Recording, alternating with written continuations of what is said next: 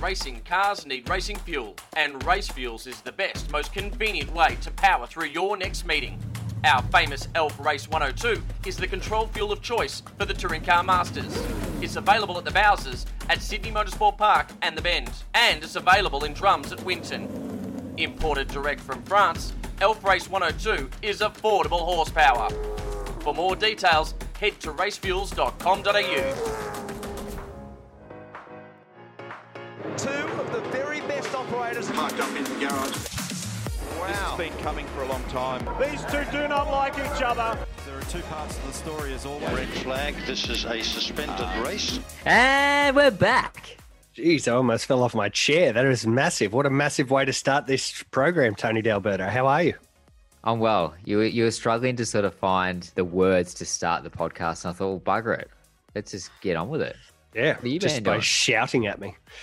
I have. Uh, I've done some physical exercise today. I went and swept some floors, up and down, up and Ah. down. That's exactly what I did. Other than that, I've been resting because I still can't get rid of this this dirty lurgy that is hanging around. Like I my voice doesn't. that. My voice doesn't always sound this throaty and sexy. Uh, Um, usually, I'm a lot more dry. It's been six, Six, weeks. Mm. at least you've you've been crooked, and you haven't had one COVID test. Well, I haven't needed. I wish I had COVID. I wish I'd had the Oh, COVID because I would have been over. Do you know how we're going to get criticised for that? We're going to get critis- like crucified for saying that you wish you had COVID, mate. There's people dying for, from COVID. Yes, and uh, I feel bad for those guys. I feel very bad for them. But uh, I feel worse for myself because I've had to deal with this for six weeks, and it's just been hanging around at the in my ears and down the back of my throat and on top of my lungs for far too long. But Definitely has. We'll, we'll, we'll move on. We'll move on. How has uh, how was your weekend? Uh, it's been quite cruisy because uh, you know a lot of our listeners are probably from Melbourne, but it has been terrible weather. So I had all these plans to paint things and do jobs around my house, and thankfully it rained, so I got out of it. You guilty? Great. Yeah. Nothing like well, painting is the worst. Moving house, I reckon, is the worst job. Painting Yep. is probably the second worst job. But it's got to get done at some point, so I'm going to be buggered at some point. So um, anyway, not Hey, this no- weekend. No local racing this weekend either. It's been hard to even know what to do with ourselves. Supercars should have been on at Symmons Plains this weekend, other than that uh, that dreaded COVID up in Brisbane, which pushed everything back by one week. Uh, TCR and uh, all the ARG categories, they've just come off the back of the six hour. We've still got a couple more weeks to them. It's kind of back to a normal world this weekend. Yeah, we've got everyone's got a bit of bit of a break, but I feel like supercars uh, lost a bit of momentum. You know, like it feels like we haven't had a race for such a long time. It'd be great to see them back out on track at Symmons Plains, but later in the year, Grant, our ARG events are going to slow down rapidly. We've got a we got an event coming up at Sydney Motorsport Park in a few weeks, and then after that, mate, it's pretty slim pickings for a long time, and that's when the supercars are going to come into action, and we'll have plenty to talk about That's right. Um, supercars in supercars land. So anyway, we'll uh, sit tight for another week and then we'll tune into some supercar action. But on this episode, we've got an amazing guest Mhm. uh, and a guest that is just going from strength to strength. And I don't know if we're actually worthy to have them on our show. And I, and I use the term them because once I say who it is or a gender, you'll probably know exactly who I'm talking about. Yep. Um, we've had no. we've had her on our show before. Oh, you're giving it away now. We have. We have had I think probably a couple of times. Um, she's one of our good friends, but I feel like she's just her stardom is just getting bigger and bigger and Yeah. almost out of this universe now. well, so certainly beyond us. but the good thing is though, Grant, she's in lockdown. Mhm. And we've mentioned before, she's going to spend probably at least three months of the year in lockdown with all the travel she's doing with her racing. She's parked So up. She is she's parked up. So there's no choice uh, or no chance not to actually come on our show. There's no reason. so we've got her locked in, and we can we can keep uh, checking in on her during the year. And I reckon uh, we'll have to, especially after her amazing result recently. Yes, we course. introduce her now? Yeah, we can introduce her. Her name is Molly Taylor. She is a former Australian rally champion. She is part of the Seven Network broadcast for both Supercars and TCR. And she's also racing for Nico Rosberg's Formula Extreme team. and she won the very first round, the inaugural round of that championship. Her stars and stocks are out of this world. We are not worthy, and we'll talk. we're not. We'll talk to her We- a little, really little later on. We're just uh, we're effectively just keeping her busy while she's in hotel quarantine. But we're that we're those kind of guys, yeah. We're we're, we're here to to have others lean on us. It's fine. But it sounded like when we were trying to organise this interview with her, she had to slot her in, slot us into her day. So she had that many other things going on. So I don't think she's sitting on her hands waiting for this two week quarantine to end. She's uh, very, very busy. Um, a lot of social content going out as well, and uh, she's definitely a popular young lady at the moment, and rightfully so. I mean, man, she must be pinching herself to win the first event. Uh, just to be hanging out with Nico Rosberg and his team as well. Like, hello, that's Mm. pretty cool. Not bad, not bad. And to be talking to us a little later on, that's pretty like Wow. it's just going for strength to strength. All right. Hey, before we talk to Molly, there's plenty to talk about in the news. So let's just bowl into that. So this is the news. The news is brought to us by motorsportwebsites.com.au. They built the Parked Up website, which you can go to at any time for free, no extra charge, and listen to our back catalogue of episodes. This is uh, episode number 53. Can you believe it? And the motorsport website guys are also building a brand new website for my business, which is going to have something very exciting coming up s- very, very soon. Oh, you've been Very promising this for weeks, mate. Well, we might let's hint at it. Let's hint at it this week because I tell you, Molly is a little part of um, this project that I've been hinting for a while. So I think I'm kind of ready to to reveal just oh, just a little bit. Well, we've got Molly on, so let's let's talk to Molly about it. We'll do that Good. later on. This is the news. This is the news. So a, uh, a significant news moment for supercars during the week where they announced that two new REC racing entitlement contracts are up for grabs. Now, if you want to be part of the Supercars Championship, you have until the end of this month, April of 2021, to uh, submit your request to join the supercars, and they'll go back from 24 cars to potentially as many as 26. So two are up for grabs. Tony D, you uh, used to own one. You're going to get one. mm.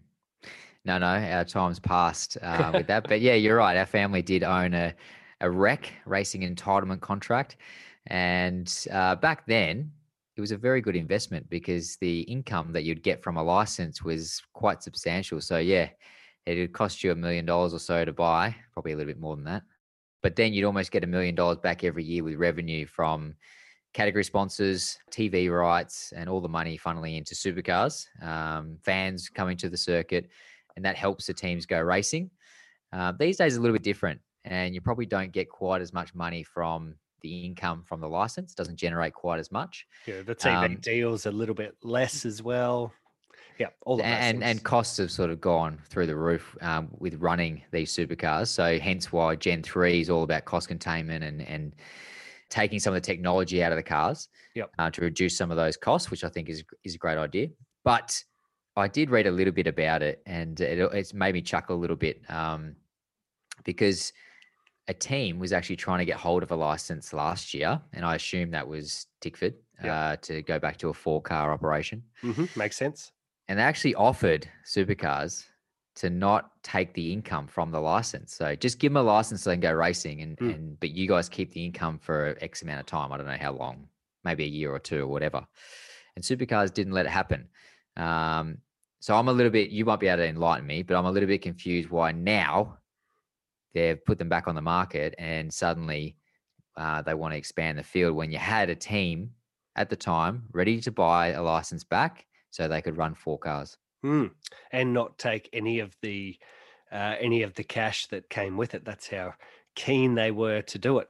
Um, look, I, I really don't exactly know the final answer to why they want to do it. I'm sure there's got to be like a couple of uh, a couple of key ones because by putting two extra cars out there, you actually slice the dividend by you know Whatever percentage. by, yep. by by whatever. That's right. So um, each of the teams will will probably suffer at the end of the year when they do get their return. Now it's probably only like fifty or sixty grand per existing team that will you know they cop that little bit of a hit. But so in the scheme of racing at this level, fifty grand is probably not not a great not a great deal. It's it's kind of like your cherry on top sort of Mm. ca- cash that the team owners will be um, deciding whether they buy themselves a new watch at the end of the year or if, or if they reduce their holiday from um, from two weeks to ten days.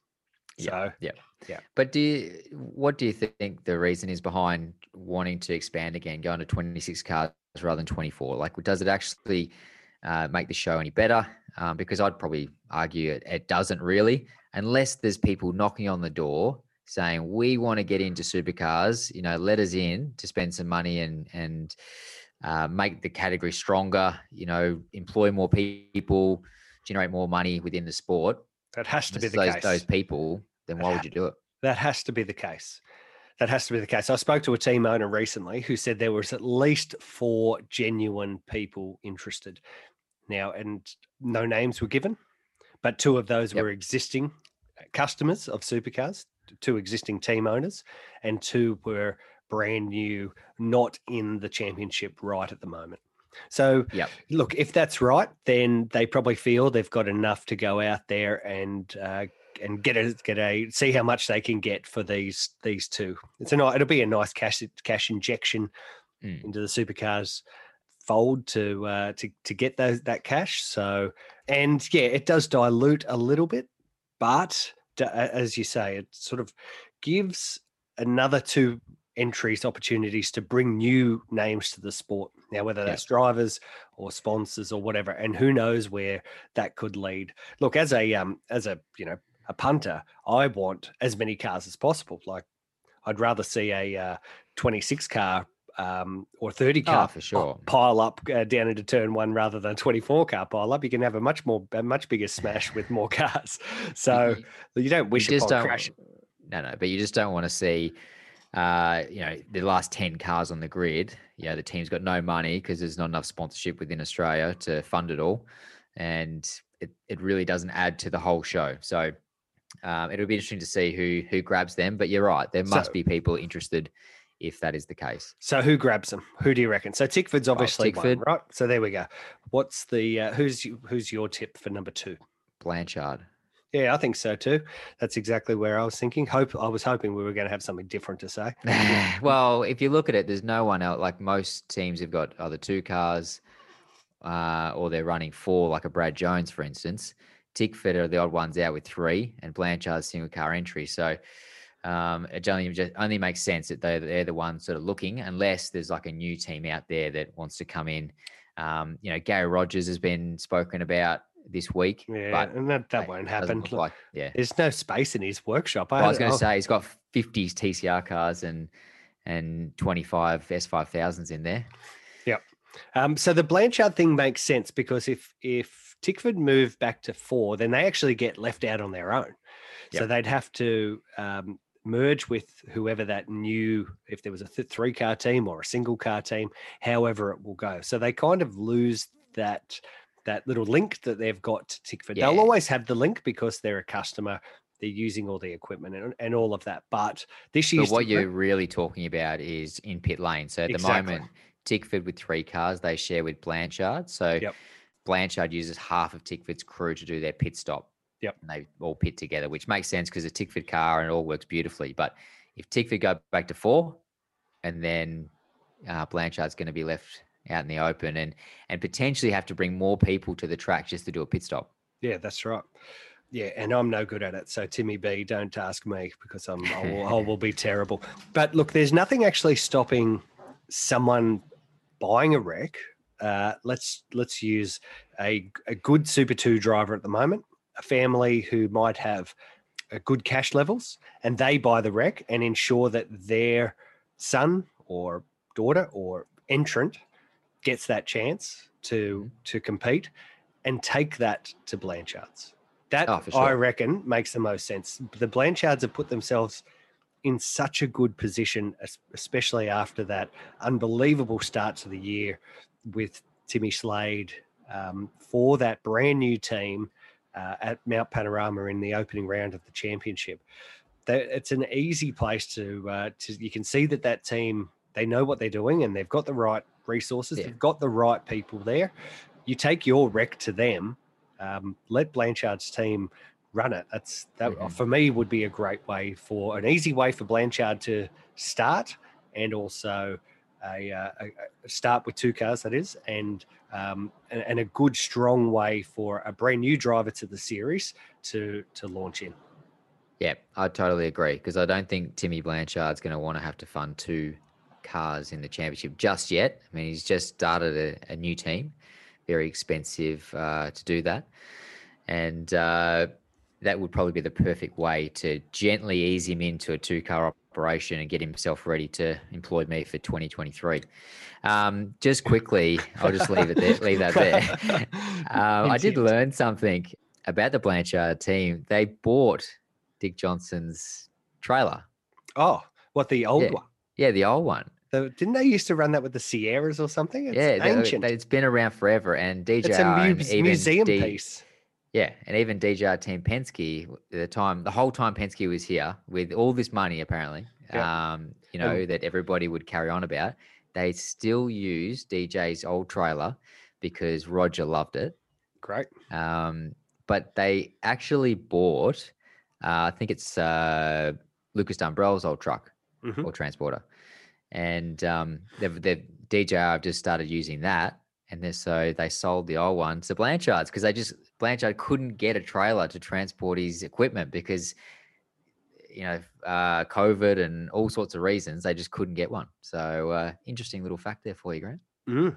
Yeah, there we go. Truck So. Slade Dog, Slade Get- Dog uh, would have used it last year uh, at Bathurst with the Enduros and would have been rubbing his hands together thinking he got rid of the old truck and now he's stuck with it again.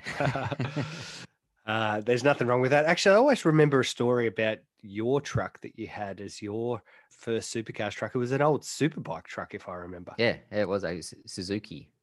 There you go. It was a beauty. It was a beauty. I like it. And our, our old trailer is still going. though. It's the old, it's the Pirelli truck at the moment.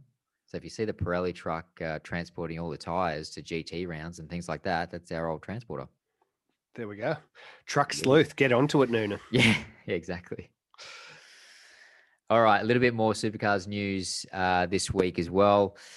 Poor old Jordan Boys has been dragged into a bit of uh, turmoil uh, and has had his Bathurst win taken away.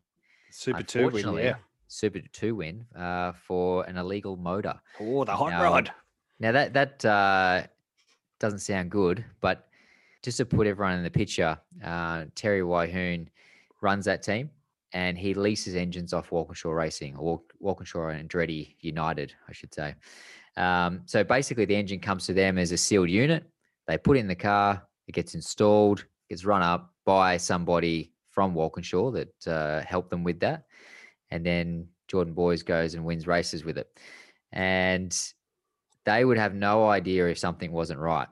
And so, unfortunately, he's sort of been dragged into something that it has nothing to do with him or nothing to do with Terry either, who runs the team. And it sounds like it's got something to do with supercars and some regulations and some parts that they were allowed to use because of uh, they couldn't get parts from uh, during COVID and you know they they were sort of restricted. So they actually got uh, special dip- dispensation to use a different part to get themselves through that little period. And now it's come to bite them on the backside. Mm, no good. Not big, good. Not big- good. I feel sorry for him. Yeah, big donk for the big day. I think for uh, for old Jordan Boys there, he did such a great job. Uh, now this is so Terry Wyhoon has always run a very slick, uh, very competent operation. Mm. He's up against some big names. He's up against two very very good Triple Eight race engineering cars, four Matty White cars, who are all using you know basically latest spec Nissan Altima stuff that has been able to win the past couple of championships. So, and I know Jordan Boys has been doing it for a couple of years and a very, very good steerer. He certainly deserved that win at Mount Panorama in the first round of the Dunlop Super 2 series. So, yeah, wildly disappointing for for him, and um, it'll be interesting to see how he bounces back. The next round is at Winton. It's still in um, over a month's time. It's a, a almost a joke. The gap between round one and Mm. round two of the Dunlop series. Talk about no momentum for the Supercars Championship. Like difficult to Mm. uh, run a, a Super Two team, or how do you sell that to a sponsor where you've got such a big gap? Mm. But um, yeah, but you know, for for Jordan, it's super disappointing, and uh, yeah, I guess everyone will kind of be hoping. I guess if you're a uh, fan of Jordan boys, or a uh, or or at least someone who understands the sport, that that he can bounce back quick and and prove some of the knockers wrong. But surely, uh, you know, if it is uh, how it's been portrayed in Speed Cafe and, and other publications, um, that it wasn't really Terry's fault, it wasn't Walkinshaw's fault. It was, you know, they were given the permission to use a certain part, and I have no idea what that part is or those parts, uh, but that's what they're saying. Then surely it can be reviewed and looked at, and you know, maybe overturned. Um, I'm not sure. Are they going to appeal? What's the uh, what's the process from here? Have they talked about appealing this? I'm not sure. I've got no idea. It's um yeah, I, I don't know other than reading what's on Speed Cafe and I assume you're trying to read it now to get yourself up to speed. No, no, they haven't talked about any. I haven't seen any appeal at this point, and I'm sure Walkinshaws will help them try to appeal as well, because Walkinshaws were very quick to offer comment on on this, because as you sort of said at the top of the your point, it has nothing to do with Jordan Boys. It has nothing to do with Terry Wyhoon's image racing team. It all comes down to the engine that was supplied. So Walkinshaws were very quick to defend their position. So I wouldn't be surprised if there is some level of appeal to try and clear everyone's name from this. Especially during this period. I mean, there's a there's a reason for it. Uh, it's very unusual for uh, engine builder these days to get done for an illegal engine or something like that. You know, um, during COVID, there's obviously restrictions on things and struggling to get parts, and everyone's trying to keep going racing and make the show happen. And now they're sort of copying it. Um, so, anyway, we could go on all day about it, but I feel sorry for Jordan Boys. It's going to put a big dint in his championship, and he's one of the blokes that um, could definitely win this championship this year. So he's um, going to have to knuckle down and try and regain some of those points. I mean, the good thing is there's a lot of rounds to go, and everyone else can have DNFs and, and dramas. So it's better to happen now than the last round of the championship when he needs every point he can get to try and win it. So uh, yeah, we'll see how see what unfolds in the next couple of weeks, and uh, we might even get Jordan on the on the phone to have a chat to him in an upcoming episode to try and find out what happened and what his thoughts are. Yeah, so with the with that new uh, adjustment, um, unbelievably, it's Zach Best who leads the championship uh, after the two races. Uh, he leads from Brock Feeney, Matthew Chahda, and Ange Mouzouris, who all move up after Jordan Boys loses some of those points. It is completely wide open this Super Two series. I haven't seen a, a Super Two series or haven't seen been had so much unknown about a Super Two series in such a long time. Uh, a Mm. lot of young guys who uh, are, are, you know, on the cusp of potentially moving up, but they, you know, they might be. It might just be a fraction before their time. Uh, Well, I think so- uh, we've we've spoken about it before. It's one of those years where you do have some guys with experience, but then you got a whole heap of young guns coming in, like a Mouzouris, like a Brock Feeney, guys that don't have a huge amount of experience, but they are throwing everything at it. Um, because some of these boys, uh, like I've just mentioned, they started Super Two last year, but but I, w- I really wouldn't call last year a full season of Super that's- Two. they only you know, like it's three literally rounds. literally a couple of test days really worth of racing. Um, so this is their their proper attempt at it this year, and I think it, it's going to be really good championship to watch. You got Triple Eight in there this year, um, and some seasoned campaigners like a Matty White as well. And I, I did actually listen to the chat that you had with Todd Kelly because you did that without me. Oh, sorry, Um, mate. Yeah, I'll no, I'll no, but it was actually it was actually really interesting because it made a lot of sense why the Nissan is so competitive in Super Two now. I, I never fully understood why in the Championship Series the Nissans never shone, but Mhm. then you put them in Super Two and suddenly they're up the front of the field. So um, it made a lot of sense. So thank you for diving into that. Diving into that, it was actually a very good interview. I'm here. I'm here for you. I'm here for you, mate. You I'm are, here for you you, and your information gathering. Um, yeah, so I guess that uh, Nissan program was a very expensive way of building some fast Super 2 cars. exactly. Um, in other news, I've been told by my wife, um, and I thought I should bring this up on the news because it's quite a big deal for Parked Up. Yep.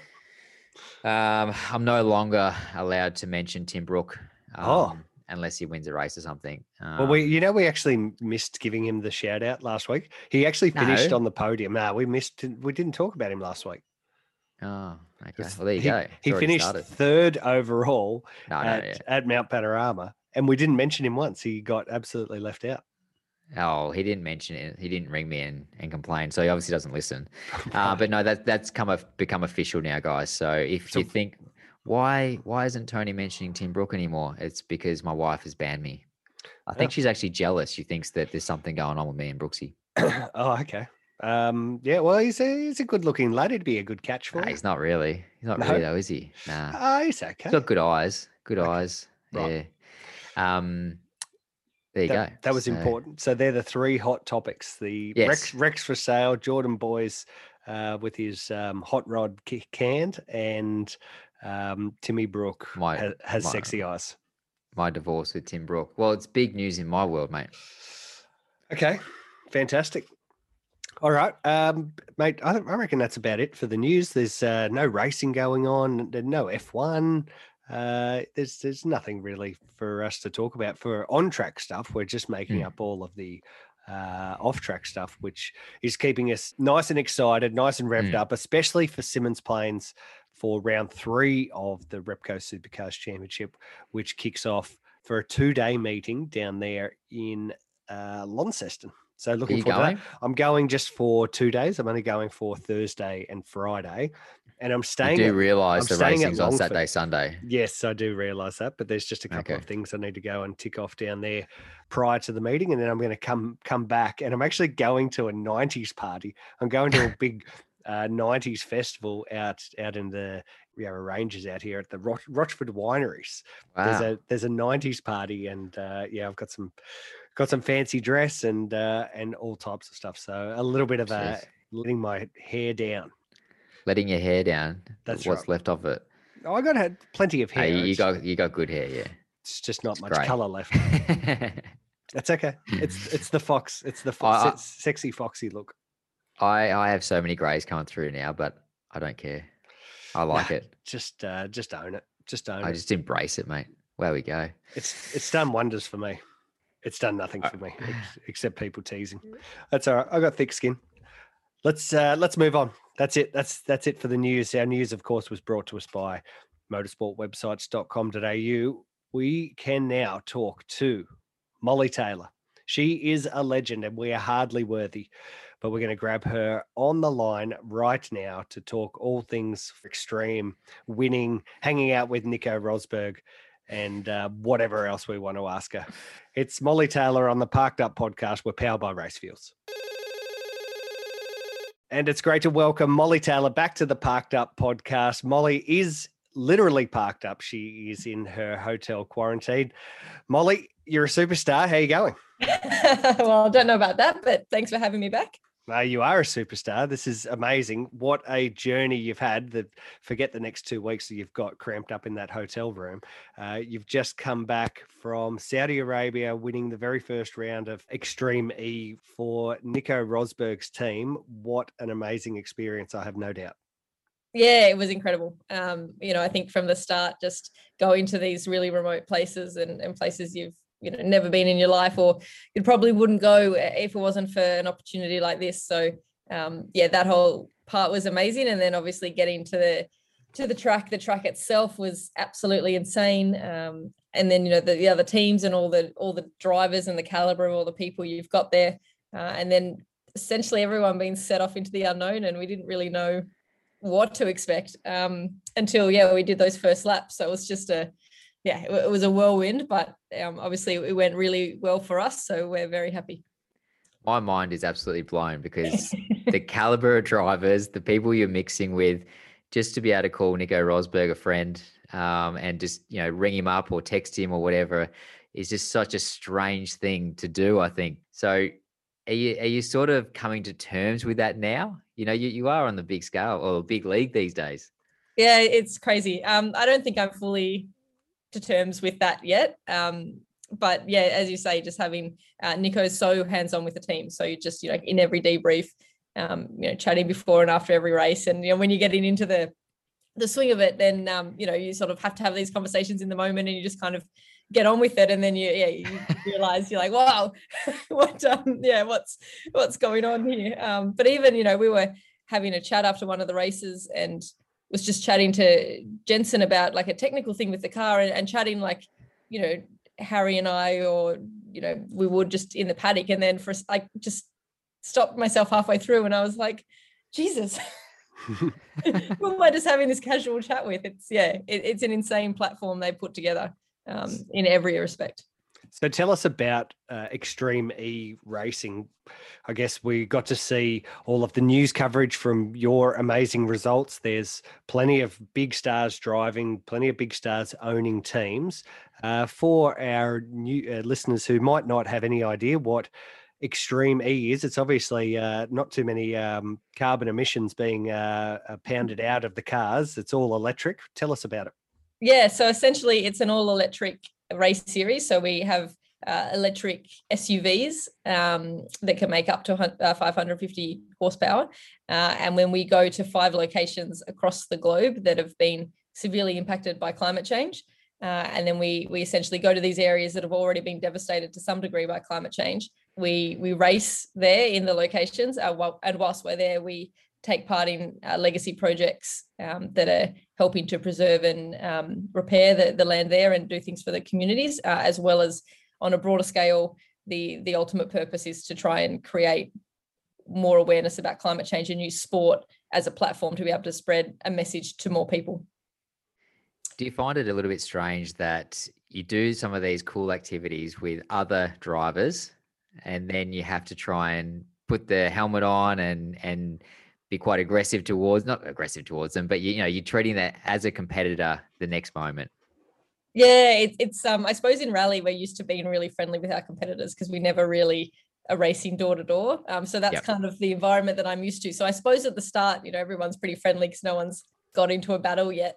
Yep. um but you know a lot of the drivers particularly on the male side a lot of the drivers are all do rallycross together. So i think they kind of you know already have that established um, friendship and that established rivalry as well. So it's um yeah, I think that, you know from everyone's going to develop as as the years go on. But I think there is definitely a sense of you know united by this common purpose and the, the events um, before the event for example we stayed for two nights on the Extreme E's ship and this ship is uh, basically the service park it will carry all the equipment all the cars to every race um, and they also have scientists that are living on the ship and conducting research whilst it sails, you know, through the ocean. So, um, you know, at that point, everyone's just so, yeah, excited by all this, you know, being able to be part of all this this stuff. So I think there's a very good vibe across the whole the whole paddock.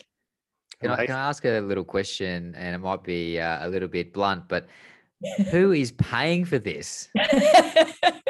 yeah, it's nuts. It's nuts. And and I think that's um, you know, with the power of um, Alejandro Agag, who founded the series, he also founded Formula E beforehand. Um, so he has experience of putting something together at at that scale. So um, yeah, in, in terms of being able to raise the capital for that, that's he's um yeah definitely shown he he's done it before and, and that's what he's doing here. And I think it's you know when you combine the power of um the the message that they're sending as well as sport then it really has a lot of uh, potential to get more people on board. Tony and i struggle to put the capital together to run a, park, a, a podcast let alone um, a major championship like that. Um, so just tell us exactly what the cars are like to drive. Obviously they're um, electric so i'd imagine they get up and go pretty quick. Yeah yeah so the torque um, you know obviously when you put your foot down you've got all the power um, there for the taking. So the the torque and acceleration is is really really good. Um, they're just over 1.7 ton um, and SUV, so they're they're big, um, heavy. Um, but but then you know we, we're racing on pretty rough terrains, and by the end of the the race weekend, the track that we were driving on was was pretty rough. Um, so yeah, great as an off road vehicle, um, more car like than I was anticipating, which which is nice. Um, but yeah, then it's just getting used to the the silence. I suppose it was the first time normally in rally, once the once the stopwatch goes and you're into the stage, it's all pretty intense, and you've got the co-driver calling the notes, and and it's all happening. And it was the first time that I've really experienced such serenity when driving because you were so nervous before because you know the, the the show is amazing and in the command center when all the drivers are all standing around you have to be in this control room and they've got this like music out of a thriller movie playing. So just if you weren't nervous enough as soon as it starts this music comes on. It was just yeah so intense and then you know you don't know what to expect and you jump in the car and then you take off and suddenly it's this just beautiful peace and quiet. And yeah, it was the first time I sort of hopped in a race situation and just gone, whew, I'll just stay here for a while, please. This is quite, this is quite nice and chilled. Um, yeah, it was cool. Do you think some of the experiences you've had recently, uh, especially on the SAS program, um, has has given you a bit of an upper hand to tackle some of these new challenges and not have any experience, but just to have a big old crack and, and get on with it? Yeah, I think so. I think the biggest thing from that experience is just putting yourself really outside your comfort zone and mm. then you know kind of figuring out it's just as long as you focus on the next thing you've got to do then just just do that um, and then see what happens next. So i think uh, you know it's still is really difficult putting yourself in that position but i think having that knowledge that you've you know you've done it before and and you can do it again i think that certainly helps anyway for the self-talk um, yeah before you go out. Now you're sharing the car with christoph um, he's a bit of a gun himself um, a little bit, a little bit different in height. Now I've got plenty of experience with that, uh, racing with Fabian Coulthard for many years. Uh, so how, how do you tackle that? You know, you guys are jumping in the same vehicle. Uh, do you have a little booster seat, or is there enough scope to move the seat? Um, and are there any different settings that you prefer and, and that he prefers? Yeah, so I have a very big booster seat. Um, the way the cars are built, even with the seat uh, all the way to the back and on the floor, Johan is still looks like he's trying to drive in my position. um, so for him, it's it's very very squished.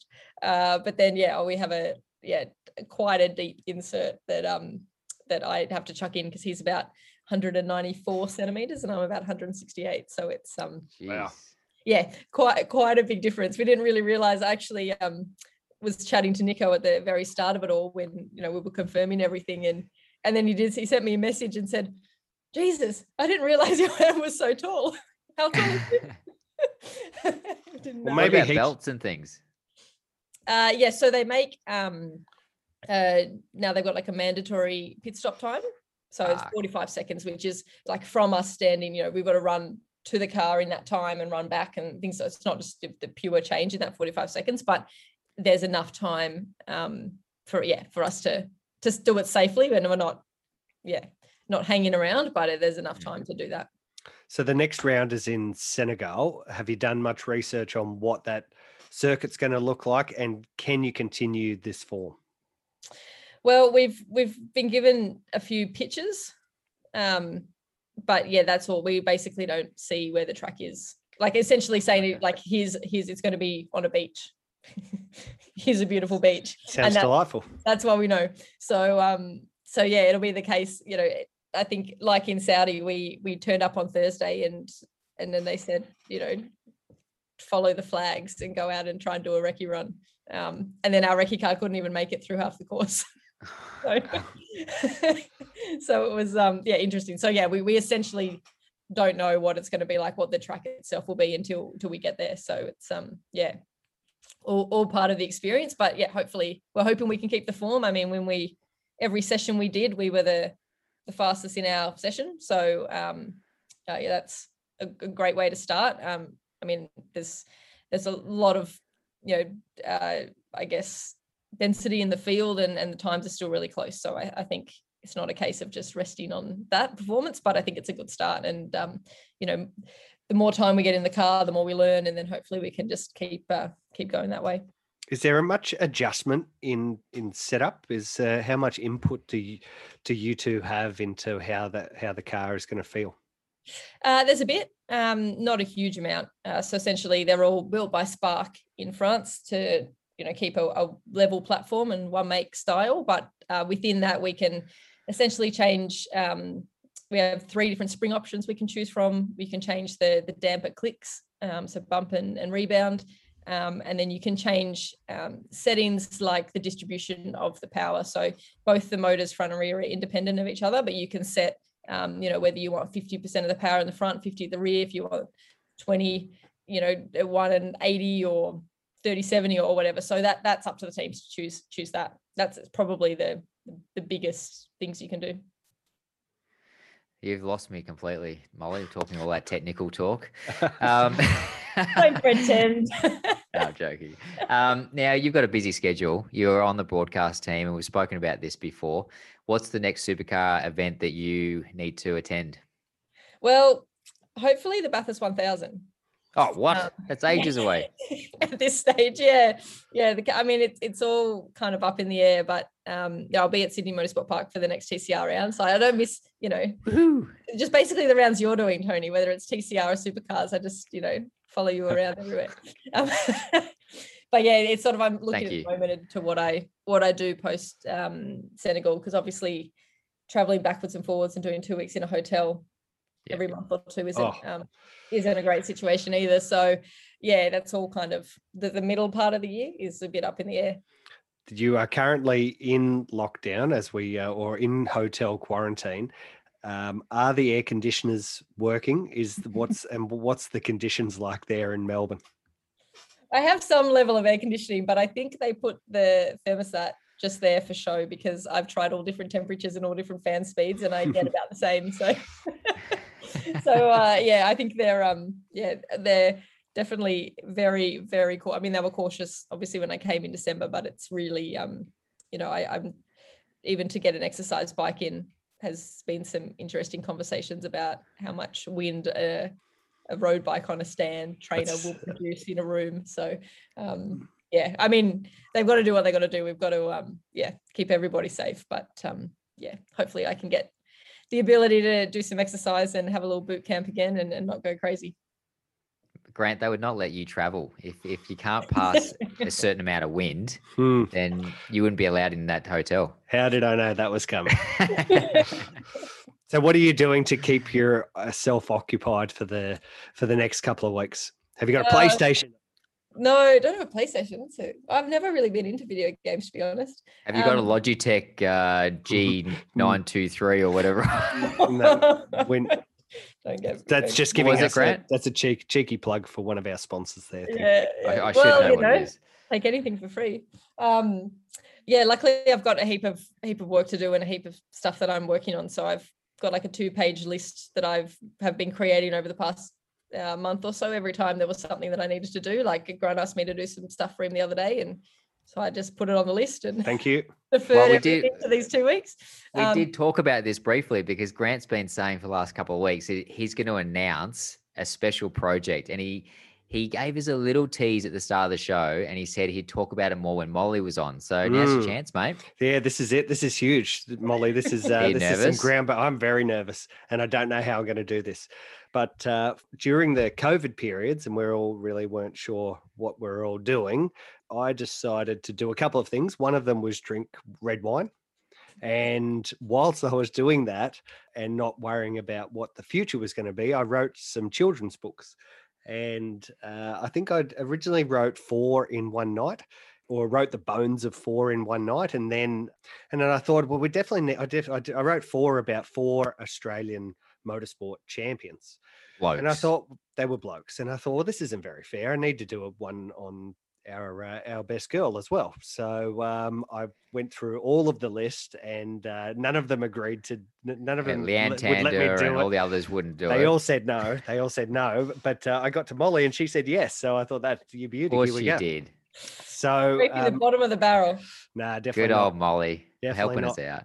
helping us out for sure. So, um, my very exciting news is that I have five children's books which I'm going to release, that they'll be available uh, for sale uh, hopefully soon, pr- probably within the next week, and you'll be able to go to the uh, websites or whatever and order those. I've shown Molly her book, and she didn't. Um, she hasn't asked for too many corrections at this point, so I think that's uh, Only ninety five percent of all the royalties. That's all. There we I was go. gonna cool. I was gonna get to that, Molly. What what uh has have has he looked after you or has he been a bit cheap and nasty?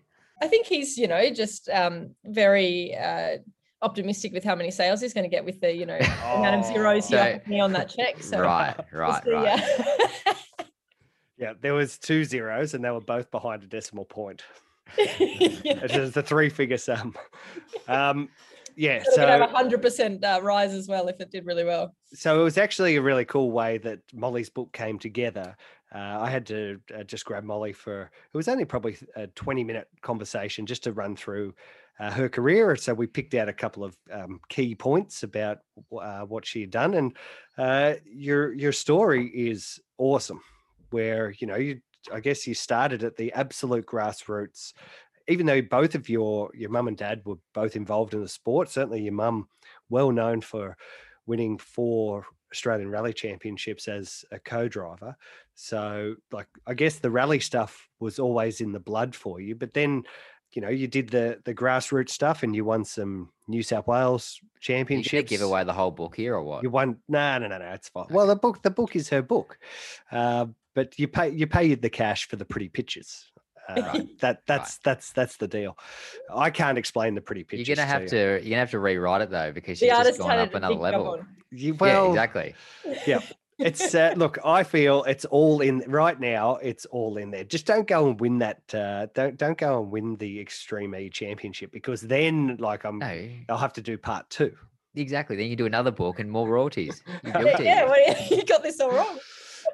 Anyway molly the, this the your, your story is really cool. When you when you look back on it you know you went overseas and you know i guess you were almost on the cusp of doing something awesome over there in the on the world rally scene. You came back to australia and you did what you you you did the very best you can here in australia by winning the australian rally championship. It's um it's yeah you've crammed a lot into your uh just on 30 years of uh living thanks for making me sound young. but yeah, I feel like it's almost a little bit like a round two um, now because, as you say, like it's overseas trying to do that, and and whilst it went well, and you know the opportunity to come back here and, and work with Subaru's been amazing. Um, you know that the sort of overseas stuff came to an end, and now I feel like yeah, it's um it's funny that it's all it's all coming back again, and and who knows what will happen, but it, it's kind of exciting to be yeah reliving it the uh, opportunities again. it's really exciting, and uh, I just hope that when you do win this championship this year, Thanks. that I like the I like yeah, the when yeah. yep, definitely. Um, you'll come back on our show at least and have a chat to us. Or- I reckon she'll she'll be asking for like appearance money now and things like that. Yeah, I'll ask for It's gonna the. Um, I'll just ask Grant to match his book uh, royalties. Yeah, it's going to get harder and harder. You know, the beauty of you being in lockdown at the moment is it's a bit I've got no easier to get you on the phone. Yeah, But you know, when you're not, you'd be like, I'm too busy for you guys now. Go away. whatever, whatever. No, but by the end of the year, though, this show will be like just it'll be like Letterman. You'll be you'll want to be on it. You know, I have no doubt. I mean, I listen to all your episodes too. Not even joking. I go for my beach walk, I put it on. Yeah, I do. great good, good.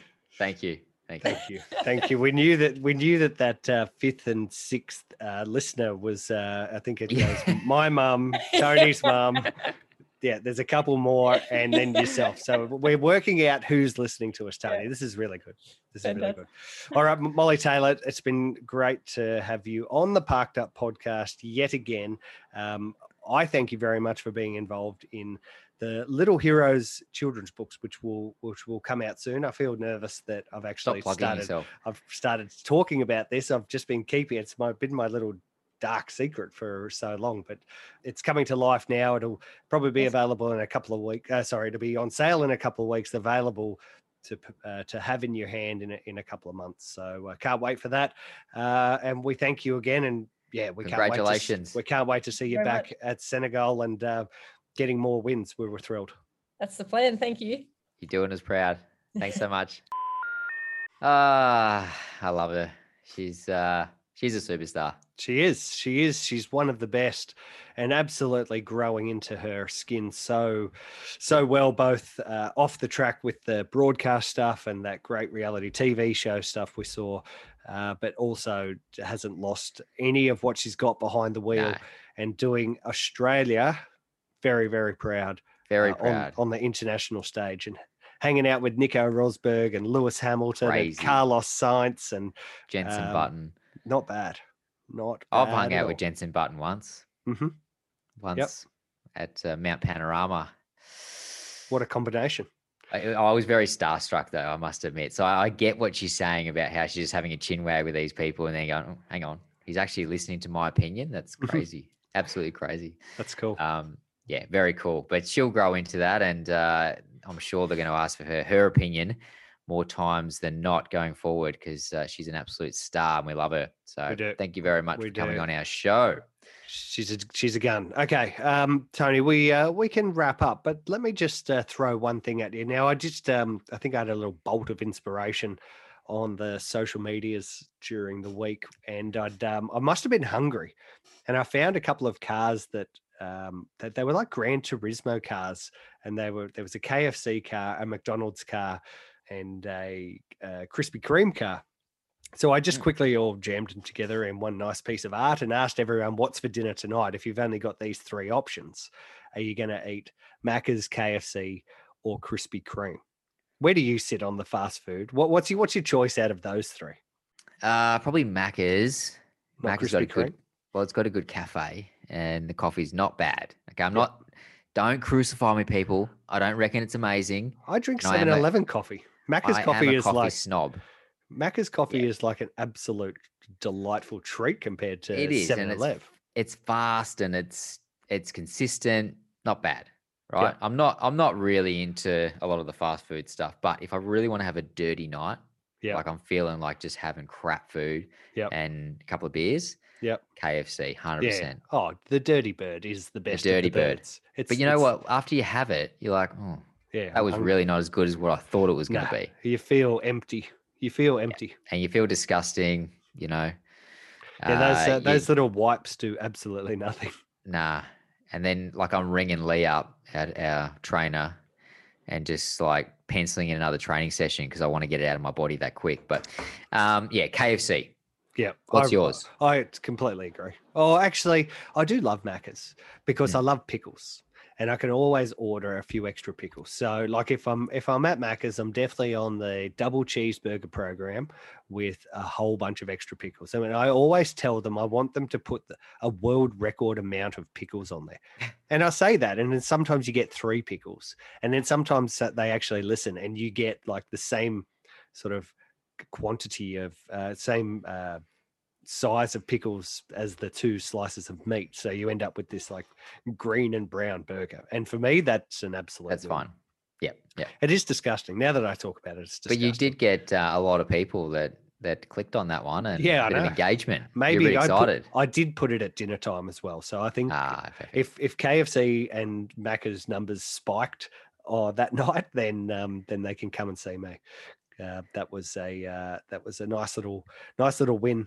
Fast food. I do. I kind of like fast food. It's a it's a I treat. know you do. It's a Your treat. bloody belly tells me so.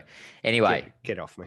we can't go just yet. I ran a little competition without asking you. Oh, yeah.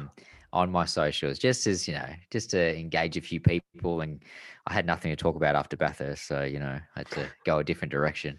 You could have Uh, done anyway. something about sandcastles and uh, sand traps I, I could have actually. You're right.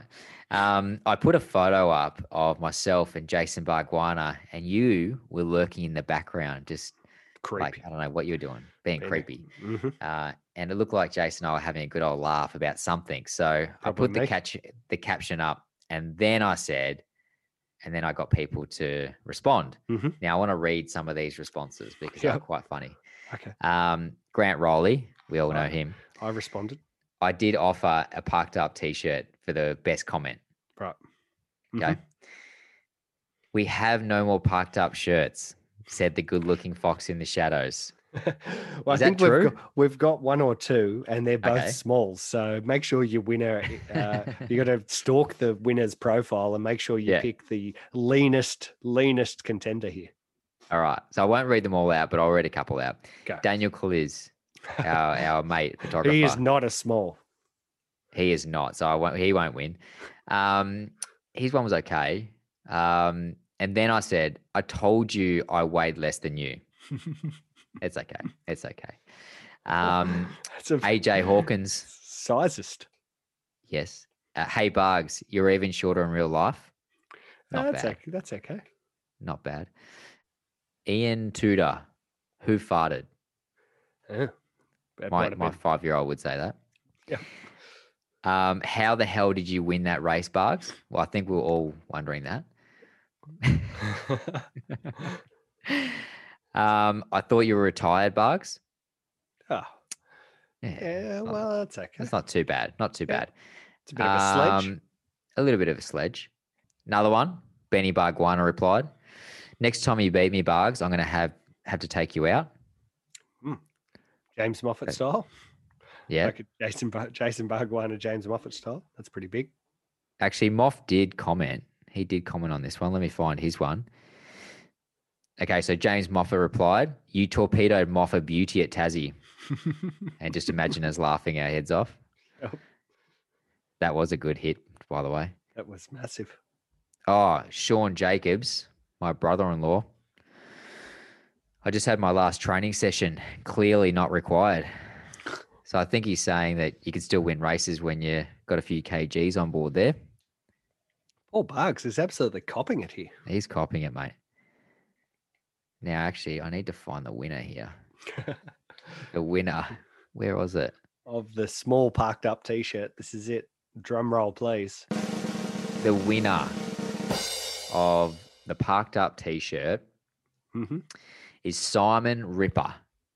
What a what a what a I- surname. I'm not sure if that's his real name, but anyway, that's what I'm going with. I stalked him on Instagram. Mhm. He said, driving that Peugeot has really aged you, Ben. Ah, dear. That's like nice. that. There, that's I very like that. good. So it's I put a, little photo up of Ben and Jason side by side, and um, yeah, you can see the resemblance. But um, maybe driving that Peugeot has really aged him. Put a few kgs on, lot less hair. You know, I like it. Very good. Well, congratulations, Mr. Ripper. You have scored yourself a parked up t-shirt. I really hope that you're a small. And if you're not, then I'm sure you, you'll have to find someone who is, or you could he could maybe get it framed and put it on his well, the challenge is going to be whether he listens to our podcast. Now, I did say on my social media, so tune in to our podcast this week to see who wins. But if he doesn't claim it, he doesn't actually make contact and say, "Hey, where's my t-shirt?" Then Okay. he won't be getting it. Cool. All right. So you might get Oh, away well. with not giving somewhere their someone their shirt again, just like D- James Fleming. DM, yeah, poor James. DM Tony D or the Parked Up podcast on Instagram, and Mr. Ripper, you can get your T-shirt. Tony D, that's it. Let's go. It's not it. We're not done. We're not done. What else do you want? One more about? thing. Okay. Mate, we've got a supercar round this weekend. We're going to at least talk just two minutes about supercars and who the hell is going to win this weekend. Well, who's going to finish second? Yeah, cool. Let's talk about who's going to finish second. We know who's Why? going What to are, you, win. what are you saying? What Well, are you Van- saying? Shane Van Gisbergen is going to win. 100%. That guy, that guy is a winning machine at the moment. He raced uh, a race at Sebring last night, not in real life, on his on his simulator. Guess where he came? Don't tell me. Guess, guess. I'm going to guess he won. He won. Like, does he is not kn- like- Can someone please Right. drug test this guy?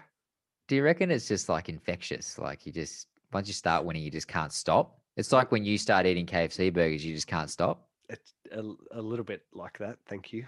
Thanks for telling everyone about my KFC addiction. I Um, mean, he's he's a been freak. saying he's a freak. He's on fire. Did you see uh, this week? He said um, he got asked why he's suddenly winning all the races. because Scotty Mack had left. Yeah, Scotty Mack get effed off to the Yeah. to the states.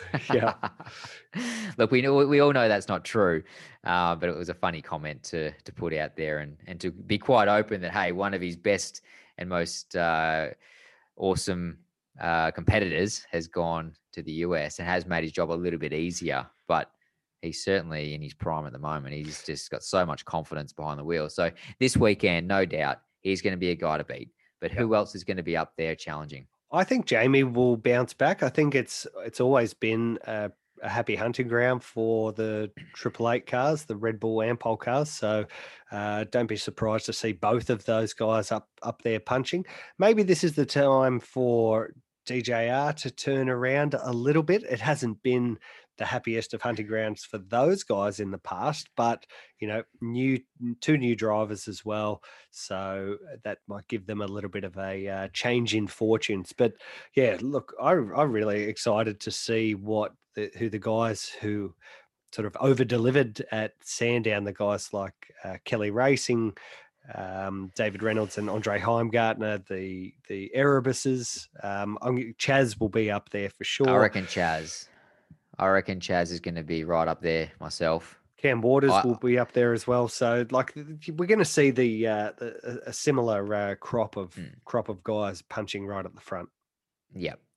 Symmons Plains, though, it, like we saw in TCR, it does um, throw a few spanners in the works. You think it's quite a simple circuit, but because there's only a few corners, it's pretty hard to make up time or be better than the next guy. So um, it will be challenging. You do have to get it right in qualifying. And what we've seen in the past is because it's such a small circuit, they actually split the qualifying session um, to try and alleviate some of the, the amount of cars on circuit. I'm not sure whether they're doing that, um, but that can often be difficult if you've got 24 cars on the track trying to find their own little bit of space to re- put their lap time down.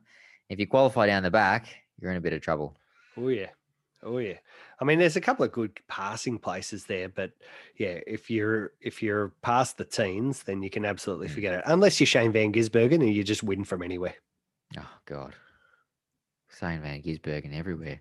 I'm gonna I'm gonna get told off for saying Shane Van Gisbergen soon by Steph. So anyway, I reckon you're on the money. He's going to be the man to beat. Um, the race for second is on.